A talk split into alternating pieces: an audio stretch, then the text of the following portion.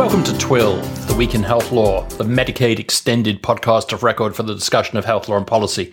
We're recording this episode on May 9th, 2016. I'm Nicholas Terry, a law professor at Indiana University McKinney School of Law in Indianapolis, accompanied as ever by Frank Pasquale, a law professor at the University of Maryland School of Law in Baltimore, Maryland. And on this week's episode, we're pleased to welcome Christina Ho, professor of law at Rutgers School of Law, Newark.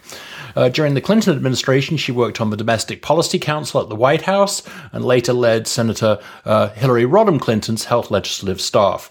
Uh, between 2004 and 8, she lived and worked in China. She works on health policy as well as human rights and comparative law. Huge welcome to the pod, Christina. Hi, everyone. Um, and, you know, hello, Nick and Frank. And I am delighted to have the chance to talk with you guys. Excellent. Well, first of all, uh, some uh, lightning round uh, issues. First, uh, something that was much on folks' minds last week at the Harvard uh, Big Data Conference. Uh, and while I talk about that, uh, many thanks to friends of the show, Glenn Cohen and Holly Fernandez, for uh, a great uh, conference, and hi to the many Twill listeners I met there. So, last week, the New Scientist broke a fascinating story about a data sharing agreement between Google's DeepMind, which is uh, uh, one of their AI big data companies, and three London, uh, UK hospitals. Uh, the New Scientist uh, used a Freedom of Information request and uh, accessed the agreement, uh, the data sharing agreement, uh, to find that it gave Google access to current and historical data on 1.6 million patients.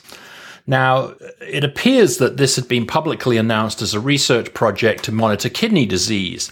Uh, so, the first uh, reaction folks had to the New Scientist story was uh, that the data access seemed to go way beyond that particular project, uh, given that they had access to the full clinical record. Now, there are use limitations and data destruction requirements built into the agreement, but as we were talking about it, clearly there are concerns about about the effectiveness of those limitations. And I guess also the bigger picture of how AI and analytics companies uh, might carve out dominant positions in healthcare. I just wish I knew someone who, who could talk about such issues. Frank? so that is a terrific topic, Nick. And, you know, it brings to mind the scandal that happened, uh, I think a few years ago with the Care data, where Britain's um, Health and Social Care Information Center, uh, now rebranded uh, NHS Digital, uh, got in some hot water because it shared a lot of its information with uh, private insurers, others, uh, where there was some real concern about potential misuse and concern about people not really being notified or given a chance, not merely to consent, but even to comment or to shape the uh, way in which the information was distributed. So I think that this current initiative sadly raises some of the same concerns. You know, Google itself is not exactly in the most favored position in the European or even UK uh, regulatory uh, light. And, you know, and I, I, just sort of have to worry about, a, a bit about this. I do, I will say, however, that the proposed application here was a really excellent one um, in terms of the uh, early warning about some of the uh, kidney issues that could occur. And perhaps it could be a proving grounds for some real advances in AI improving healthcare. But nevertheless, I, I share those concerns, Nick, and I do hope that there's going to be some real accountability and some real auditability. I remember looking over the uh, agreement between NHS and Google and sort of thinking a bit, you know, how exactly is this going to be enforced? And I still don't think we have good answers for that. Yes, I, I think the uh, there there is no doubt that uh, big data has this extraordinary potential in the healthcare space, and also no doubt that uh, there are transparency questions. I wonder whether there is a a broader question here, Frank, going forward, in that although let's assume that you know the the data is destroyed at the end of of this particular study or whatever, and all the terms are kept. But it does suggest that the the analytics themselves, the algorithms that are developed from this, will remain in the hands, perhaps solely, of these big data companies. I wonder whether that's a good overlay to our healthcare systems. Yes, I think that's a great question. It's certainly been recently addressed uh, in Roger Ford and Nicholson Price's work in terms of what exactly is going to be the, uh, who are going to be the uh, leaders in terms of learning how to analyze this data. And, you know, it's tricky because, I mean, I think that the, one of the issues here, and, you know, having followed the Twitter stream from the uh, Big Data and Health Law conference at Harvard last week, is that I'm wondering particularly what's going to be the balance of power in terms of the entities that provide data, those that, you know, have the algorithms to analyze it, etc. Similar things, by the way, are being raised about Ravel Law at Harvard Law School. Harvard Law just digitized a huge number of cases uh, in coordination with Ravel Law, but it does not seem at all that Ravel Law uh, is going to be sharing those, um, uh, the algorithms it uses to develop predictive analytics uh, software for legal disputes. And so I think that, you know, if we really want to build a uh, learning healthcare system overall, we have to be really conscious of ensuring that the tools of innovation, that there can be sequential innovation and they're not just locked up in some large firms that happen to be at the right place at the right time when the gold rush for data access occurred. Yes, indeed, a gold rush. So, from a relatively new and unfolding uh, problem about healthcare to one that is really uh, certainly middle aged by now, and one that we would have anticipated had been fixed or should have been fixed by now. Uh, there's a new study in the British Medical Journal that suggests that the medical error problem was even more dramatically underestimated by the To Her To Err is Human report back in what 1999, wasn't it? And that yeah. the rate today is well over 250,000 deaths per year. Um, and the headline making piece here, of course, is that that makes medical error the third most common cause of death in the US after heart disease and cancer. The article uh, in the BMJ uh, recommends that death certificates contain an extra field to record preventable complications leading to death, and also uh, suggests making ICD 10 codes more transparent with regard to error. Uh, coincidentally, or coincidentally, I assume, uh, there was a JAMA viewpoint published last week entitled Patient Safety at the Crossroads, which reported on a National Patient uh, Safety Foundation workshop. And uh, in short, while stakeholders agreed there'd been progress since to uh, uh, a safety culture as envisioned by the IOM systems approach still seems to elude our healthcare system. The authors noted the current state is more characterized by confusing complexity safety initiatives focused on a broad array of specific safety targets with interventions for each one, process standardization, checklists for surgery, bundles for central lines, electronic prescribing, and order reentry and medication barcoding. So it seems to be a sort of a suggestion from that piece that we're still dealing with trees and, and the wood um, that focusing in on these details has sort of impeded changes in the overall culture. Um, and there surely is some irony there, given the uh, the overarching problem of fragmentation and, and lack of uh, coordination. The JAMA uh, viewpoint concluded to accelerate progress in patient safety, healthcare leaders, researchers, and legislators need to see patient safety as what it really is a serious public health concern that costs lives and causes harm to untold numbers of people every year in every kind of health health setting, and they need to see it as a local problem, not somebody else's. Talking about culture is not enough. Leaders need to identify strategies to effective, effectively create a safety culture and apply them broadly and systematically throughout the healthcare system. Frank, I, I, I, I, don't know why we haven't solved this yet. Yes, and I want to raise uh, two concerns here, and one being that I think that there's really interesting uh, learning that's going to occur over the next decade, decades, uh, regarding the aviation analogy and healthcare. You know, we often get this uh, work by Lucian Leape and others saying that we need to learn from automation and sort of to automate to avoid really bad outcomes, and that slowly but surely is being rolled out. Things like clinical decision support systems and other things, um, ideally as sort of guardrails uh, for uh, to avoid mistakes. But I also wanted to raise one skeptical note about the study. Admittedly, I have not read the full text, but one thing I just worried a little bit about, and I'm going to bring together both classic tort law concerns and public health here. Um, I'm on a bit of a high wire, Nick. I hope that you'll catch me if I fall off it. But it's the, you know, a lot of times when I think about the people who, when the concept of dying of a medical error, how proximate was the cause in these scenarios? The other thing that I would love to see is an overall analysis of, say, someone comes to the hospital, they've been smoking two packs a day for 30 years, and then someone trips over the cord in the ICU and the ventilator is turned off Um, this was actually an example given on the on a show by one of the authors, I believe. You know, and, and of course that was the proximate cause. But on the other hand, in terms of how do we think about the burden of death and attributing responsibility for death overall, you know, going back to H.L.A. Hart's and Tony Honoré's work in causation and law and causation and the remoteness of damage, I do wonder a bit, you know, about uh, how, what would an overall vision of U.S. mortality uh, look like and how that would be allocated. Um, and of course, that leads into our, the public health concerns that lots of our other guests have said that it's really the the larger environment, not the healthcare system per se, that is the main driver of uh, you know, the variation in lifespans. But nevertheless, completely agreed with you, Nick, and completely agreed with the study authors that huge amount more attention and uh, resources need to be put into avoiding uh, clearly preventable uh, terrible outcomes. Well, as I as I stare up at you as you wobble on that wire. Um, I, I clearly we are in an, uh, a place here of comorbidities, um, and that most of these, or a large number of these errors, are sort of what they call preventable complications. And, and uh, to unravel this at any kind of sane uh, causal uh, uh level, I think is almost impossible.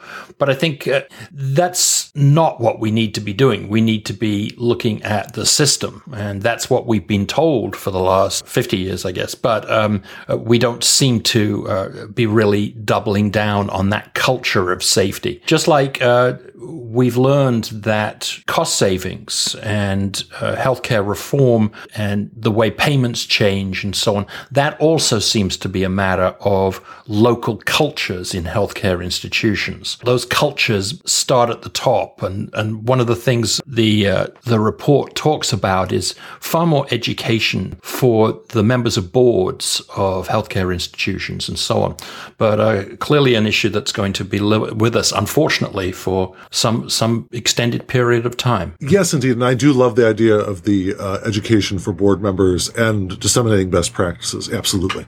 Well, Christina, uh, welcome once again, and uh, let's uh, let's talk about uh, some of your uh, really interesting uh, research areas. Um, and I'd mentioned in the intro that you spent a fair amount of time. Um, I think it was under the auspices of the Clinton Foundation in China, looking at healthcare and healthcare law and uh, uh, it's a system I know nothing about. I, I do. Uh, I, I, did read that. I guess while uh, while we have the triple aim, uh, Don Berwick and, and, colleagues' triple aim, that uh, the healthcare reform structure in China is referred to as quote one goal, four beams, and eight columns, which seems to be inflationary. Um, yeah. but I, I, I, wondered if you could tell us a little bit about how Chinese healthcare operates and indeed sure. the, the, the, changes and the reforms, and, and then sort of start talking maybe a little bit about uh, how the legal system uh, operates uh, with regard to that phenomenon. Sure, sure. Um, uh, and of course, I'm radically oversimplifying here, but let me give you a sense of um, you know where China is mid-arc. Um, so, uh, in 1949, um, with the Communist Revolution, um, one of the real sort of um, selling points, I think, of uh, of Mao's regime was that he had promised that he would provide better health care and bring more health care to the people. So he actually sort of famously deployed um, this cadre of um, of barefoot doctors um, all around the country. Uh, and um, in the urban areas, there were, uh, again, sort of very low level community health workers. Um, and these are folks who are given sort of a small amount of training, you know, maybe a couple months worth of training. And they um, were uh, either their salaries were guaranteed by the government or they were paid for out of agricultural communes. Um, and they delivered essentially free service um, to sort of the mass of um, the Chinese populace at the time. And, um, you know, it's very simple sorts of interventions like obviously vaccinations, sanitation, um, you know, uh, very simple medications. And they, in 30 years, slashed infant mortality from 250 per thousand to 40 per thousand, um, doubled life expectancy, um, you know, eradicated certain endemic diseases. Uh, and it was, you know, a sort of huge success story that was widely touted by the WHO. Then China sort of took a pivot, right? And the um, end of the 70s sort of the beginning of the 80s, Deng Xiaoping um, led the country toward sort of greater market liberalization. Um, and that market liberalization um, basically sort of entailed, um, among other things, taking a lot of state-owned, state-owned enterprises and making them responsible for their own financial solvency, right? So sort of ending the um, the kind of central financial backstop um, to their uh, their survival. And so health entities were treated the same way. So um, clinics and hospitals essentially then had to be financially solvent. The central government withdrew a lot of its subsidies, and so suddenly you found these quote unquote public hospitals and public clinics behaving in a kind of you know very recognizable market oriented fashion. Um, all the usual results, right? Um, so there was massive amounts of supplier induced demand, um, spiraling costs. Uh, you know, uh, even as government expenditure dropped to, you know, 15% of the healthcare dollar, um, out of pocket costs, uh, tripled to 60% of the healthcare dollar, um, or in, in China's case, the healthcare yuan, right? Uh, and, you know, you had, um, at the same time, right, folks who had been used to receiving essentially free or low cost service at the point of care, um, suddenly unable to afford um, medical expenses. Um, there was uh, sort of very little insurance in the in the rural um, areas, and urban insurance um, actually sort of dipped to um, roughly fifty percent. So you know you had a great deal of, of dissatisfaction. Okay, and this kind of built and built you know throughout the sort of eighties, nineties, and around the early aughts, the government uh, really decided to think carefully about sort of whether this was was the path that it wanted to continue on. I think there were a number of um, kind of instigators or triggers for the government to take a new direction. Um, one of them was the SARS crisis in 2003, and there um, was certainly a kind of loss of public face on the international stage for the Chinese government um, in terms of the, their ability to, um, in the kind of contemporary world, handle um, major sort of healthcare challenges. Um, and so uh, in the early aughts, China then began to um, come up with a series of reforms that were kind of formalized in, in March of 2009. So there's a reversal of this kind of de- disinvestment from the um, healthcare system. And once again, they began to um, sort of stream more central, f- centralized funding into um, into these this sort of network of hospitals and clinics that's sort of fairly you know well developed across China. Um, but you know what was sort of interesting about it is that they, um, you know, streamed a lot of money into the system through demand side coverage, right? So they, um, you know, sort of stood up these um, new rural cooperative medical system funds and then uh, what they called urban resident basic medical insurance funds and urban employee basic medical insurance funds. These are just various kind of um, pooling mechanisms where, you know, sort of people pay in a little bit in terms of premium um, and then the central government and the local government match. And these pooled funds are used to cover um, people's healthcare costs. Um, you know, but what about the fact that this underlying kind of financial incentive, right, to um, overprescribe, right, um, sell, sell, in particular, sell sort of higher end, higher technology um, uh, tests uh, diagnostic tests and, and medicines, right? Over order and over prescribe. This was happening because there were at the s- same time price controls that were sort of being um, imposed upon what were perceived to be kind of essential or basic services in the healthcare system, right? So these kind of quote unquote more um, kind of uh, modern, discretionary, unnecessary, uh, not particularly sort of core or central services um, were ones that were that were f- freer, you know, somewhat free from price controls, and the um, doctors were allowed to charge a markup of 15% on um, those higher price items. So you saw massive overprescription, right? Um, you know, I think there's sort of a, I, I read somewhere recently that, um, you know, a survey showed that like something like 69% of antibiotic prescriptions are, um, unnecessary or not medically justified, right? So, so, I mean, it's sort of people, the, the, and people are acculturated to this, right? Patients, they, they show up at the hospital and if they don't get medicine in an IV drip, right, they feel like they've been ripped off, that the, um, hospital is simply not giving them quality care. So, so what China has begun is this process of trying to, you know, establish maybe sort of a more of a purchaser and um, provider distinction, where where these pooled funds um, will, uh, you know, sort of purchase services um, from these still in name public providers, public hospitals and public clinics. Um, but the problem is, right, nothing has been really done to um, control the financial incentives, right? So the providers can still overprescribe, right? Um, they are still not getting enough money, right, to um, to sort of replace any money that they might have otherwise gotten from um, from uh, ordering drugs and tests.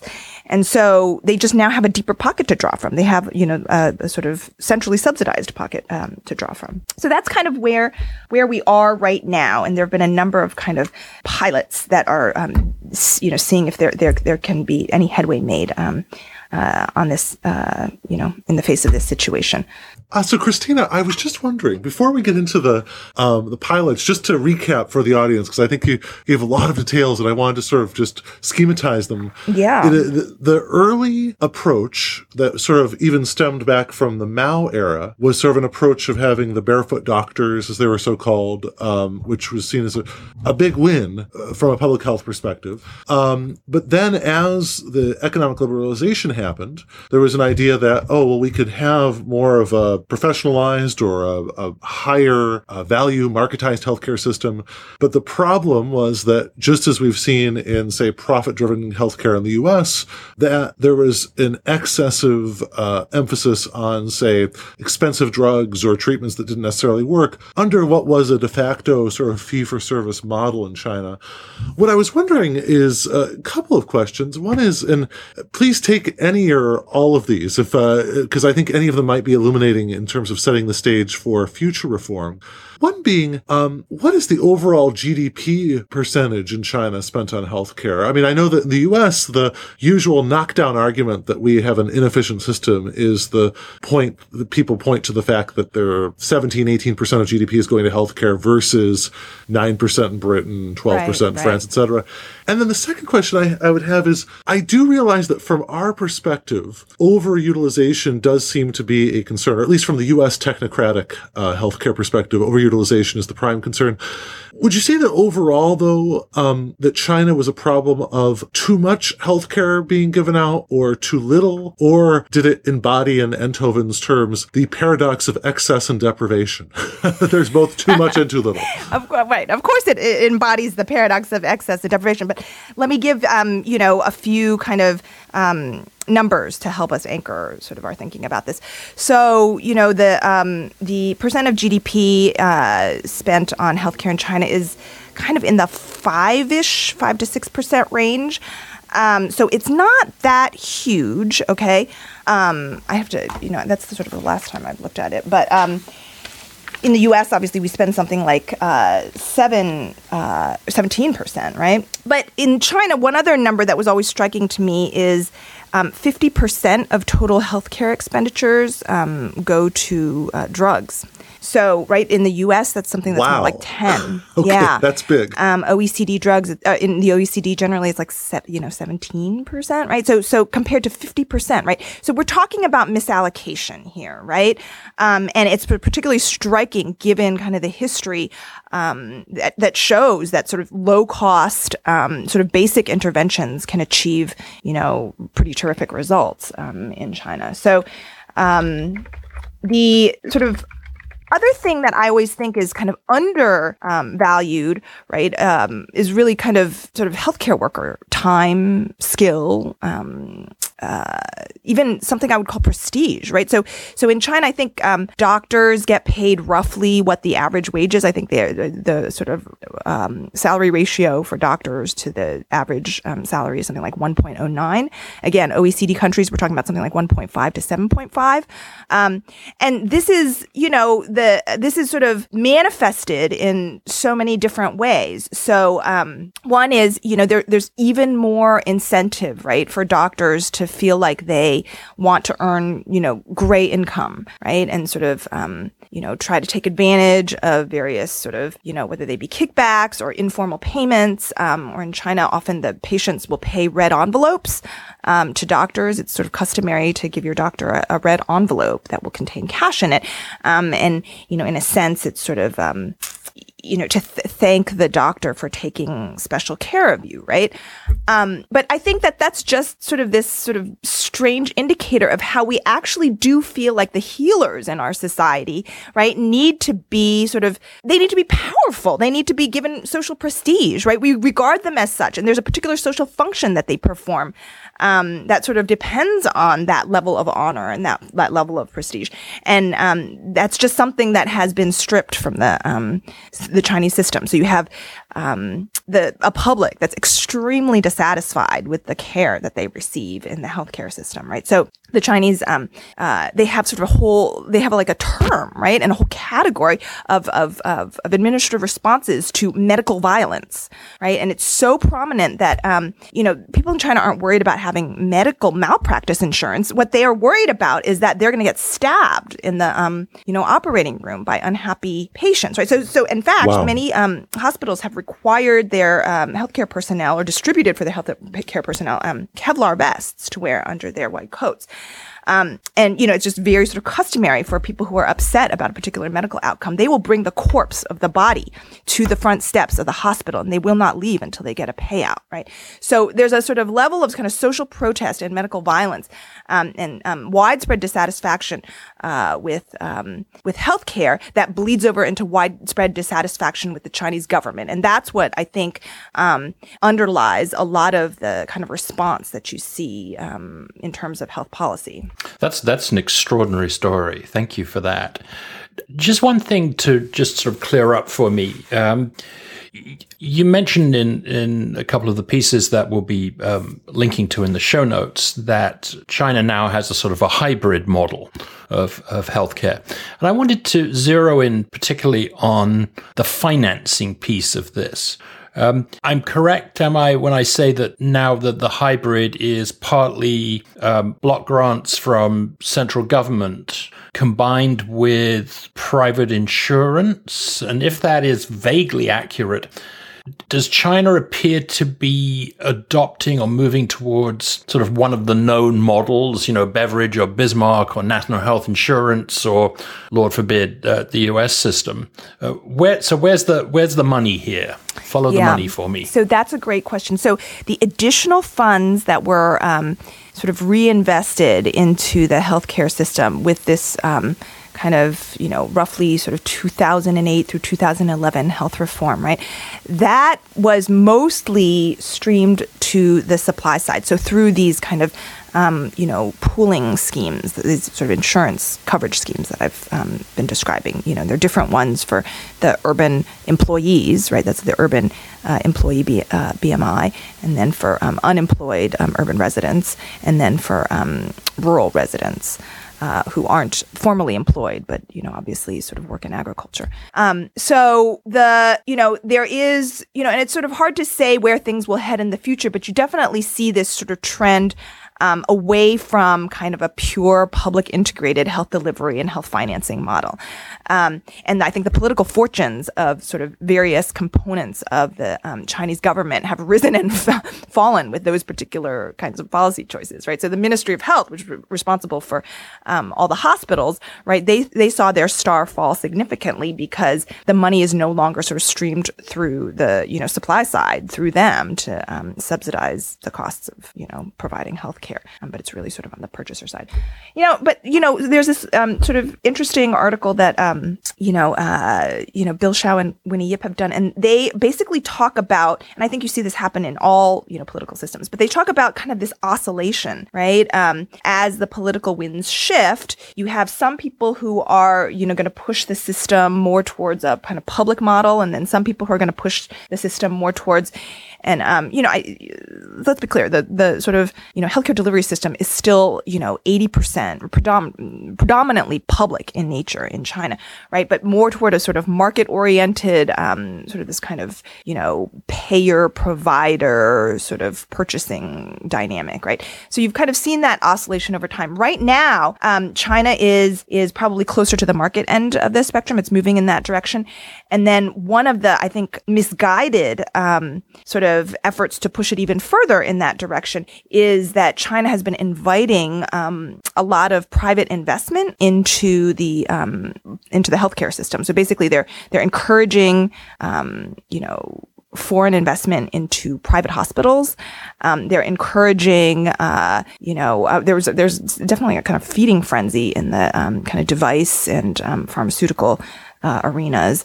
Um, I think McKinsey has sort of, you know, made this sort of, you know, wildly overblown pronouncement that, you know, in the next sort of, you know, by 2020, the the Chinese healthcare sector is going to have grown from something like 400 billion dollars to a over 1 trillion dollar sector, right? So you see all this money flooding in and not in a way that's particularly thoughtful, right? So there's just why would a private hospital who also needs to, you know, generate revenue for its own financial solvency sort of operate in a way that's sort of, you know, more salutary than a public hospital that is, you know, basically also trying to earn its own bread, right? Both of them are going to over, you know, over um, utilize, um, and they aren't necessarily, they're going to get kickbacks from various pharmaceutical companies and device um, companies. So they're probably going to um, sort of steer kind of their overutilization towards these, um, again, sort of, you know, less healthy, right, um, types types of um, items in the healthcare sector. I will say, uh, Christina, that just the, I'm so glad that uh, we're talking about uh, China today because I think most of our conversations um, have been very U.S. focused. And it is, I just see this whole vista uh, opening up, uh, listening to your insights and uh, your work in the area and thinking further about, you know, what would an optimal healthcare system like, look like. It also reminds me a bit of, um, I think it was in T.R. Reid's book about, uh, comparing healthcare systems around the world, looking at Taiwan. And I think they, Taiwan had to develop a system and they basically, one of the things they said was, well, the one thing we just want to avoid is the American system. And, and, and um, so, right. So th- there's this ongoing kind of learning conversation, right? Um, that's happening globally, and uh, different countries look at the experiences of other countries, and you know, I think um, I think in the U.S. we do too. Perhaps it's not as sort of um, valued, or uh, you know, certainly within the legal discourse. Um, you know, in recent years, there's sort of um, there, has been sort of a little bit of a discouraging tone to, to, to, sort of looking at other countries, other jurisdictions, other systems. Um, but one of the things that I've been doing recently is, uh, you know, Kim Mutcherson and I have been teaching this um, South African constitutional law course. Both of us um, being healthcare lawyers, we um, teach it as a health and human rights class. And again, South Africa is a country where you where there's this tr- transition, right? Economic transition um, and health sector transition, sort of away from kind of a public, again, a public integrated delivery and financing system in healthcare um, to uh, you know whatever the next phase is, and they're sort of debating that now. Um, and again, a country that has to sort of cope with the um, dynamics of stratification that arise from you know rapid economic development, um, and right to just to see different countries try to grapple with those things and see where um, both confront sort of similar problems and um, you know where they where they hopefully can try to, to uh, learn from from each other's mistakes. I, I just think that that's um, that's it's been fascinating for me. I think it's um, hopefully something that yields sort of good results for us in a practical way as we make decisions going forward in our own system. How do you discount uh, in your work, in your comparative work, for sort of the peculiarities, uh, the historical uh, issues that these different countries' cultures have. So, for example, um, you know, you, in China, you talked about the, the post Mao uh, period and then the movement to markets and so on. In South Africa, presumably, uh, it's dominated by a public health picture, the um, the inequities of the apartheid period, uh, followed by uh, horrifying questions about child welfare, and now the costs of antiretroviral treatments so on. So, uh, it, generalization must be very difficult. I think that's absolutely right. Um, so one of the things that um, I've been puzzling over um, in my own work is the degree to which sort of cultural and socio-historical factors affect the role of the legal system in these um, uh, health decisions, high stakes health decisions. And in in South Africa, right, you have kind of this really prominent tradition of um, of of you know post apartheid of sort of thinking about human rights as the source of um, the values uh, that are to be applied in decision making, including in healthcare decision making. And there's a kind of strong sort of judicial infrastructure and sort of a sense of judicial independence. And there's sort of a um, widespread public culture of bringing disputes to the judicial system, right? And there's a certain pride that people take in that, in their in their own kind of um, I guess, sort of awareness of their own rights. And so that is going to sort of play out quite differently when you think about sort of how health rights, right, and health values are um, pursued in South Africa versus in China, where, you know, the judiciary is not independent. Um, and in fact, it's very much beholden often to sort of local governments who um, fund the judiciary. And um, and there isn't sort of this culture of rights. Um, so, so, right. I, I just think that thinking about those kinds of questions has been incredibly interesting, illuminating, granular. I, I also think though that in some sense, right, there's this sort of opposite dynamic, which once you sort of begin to look at some other, um, systems and their problems and you begin to see certain commonalities, it's incredibly clarifying. So you can kind of separate the signal from the noise, right? Because, in the US, right, there are obviously sort of multiple reasons why, you know, certain things may come out the way they do, multiple reasons why we might experience certain um, sort of broad population health outcomes and so forth. Um, but when you see that dynamic, right, recur in another context, then sort of the, the causation and those causal chains um, are in some ways sort of quite uh, made, made quite clear. So, I mean, I think it's been it's been uh, you know really great. The one thing that I would sort of say, and I, again, right, you know, all these things sort of as you as you go forward in your scholarly career, you you continue to struggle with. I think that in China. Um, I, you know, would not have done this work had I not sort of been living in, working in, and immersed in the healthcare system in China, right? So, you know, we were um, helping the Chinese government to roll out um, antiretroviral treatment uh, for the you know from from the bottom up, right? So from from the very inception of their ability to offer um, antiretroviral treatment um, in China, and so there was kind of a, a sort of feel for for um, the system that I was able to develop.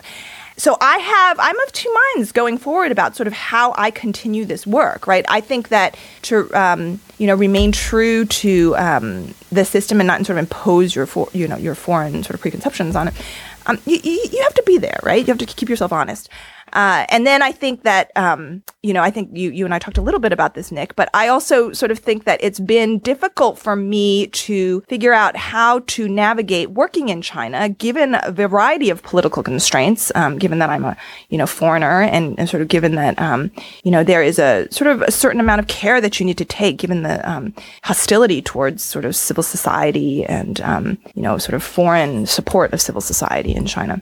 And, you know, I, I feel like that's something that I feel like I can navigate when I can see very tangible results at the end of the day. When I was working in China um, on HIV treatment, right, it, the, the, the benefits, right, to the Chinese people are tangible. So it was very easy for me to figure out, well, what kind, how do I weigh sort of all the factors, right? Do I, do I do this now, which might engender hostility with my local partners, um, as opposed to sort of waiting and framing this issue in a different way that might be, you know, that might, might um, improve its receptivity Um, I find that very difficult to do when when my ultimate objective is really just scholarly, because I think that the benefits to um, the people at the end of the day are attenuated. Um, it's not that they're not there, but they're attenuated, and so.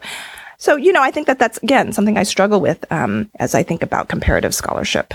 Well, that was this week's The Week in Health Law. A special thank you to Professor Ho. Great fun having you with us, Christina, and thanks for making us think about these far larger issues. Uh, we need to return to them here on TWIHL, I think. Well, thank you so much for having me. It was a blast. We post our show notes at twihl.com. If you have a moment, please go to iTunes and rate the show. You can contact me at Nicholas Terry on Twitter. And Frank, where can you be reached? I am at Frank Pasquale on Twitter. Thank you for joining us and have a legally interesting but healthy week.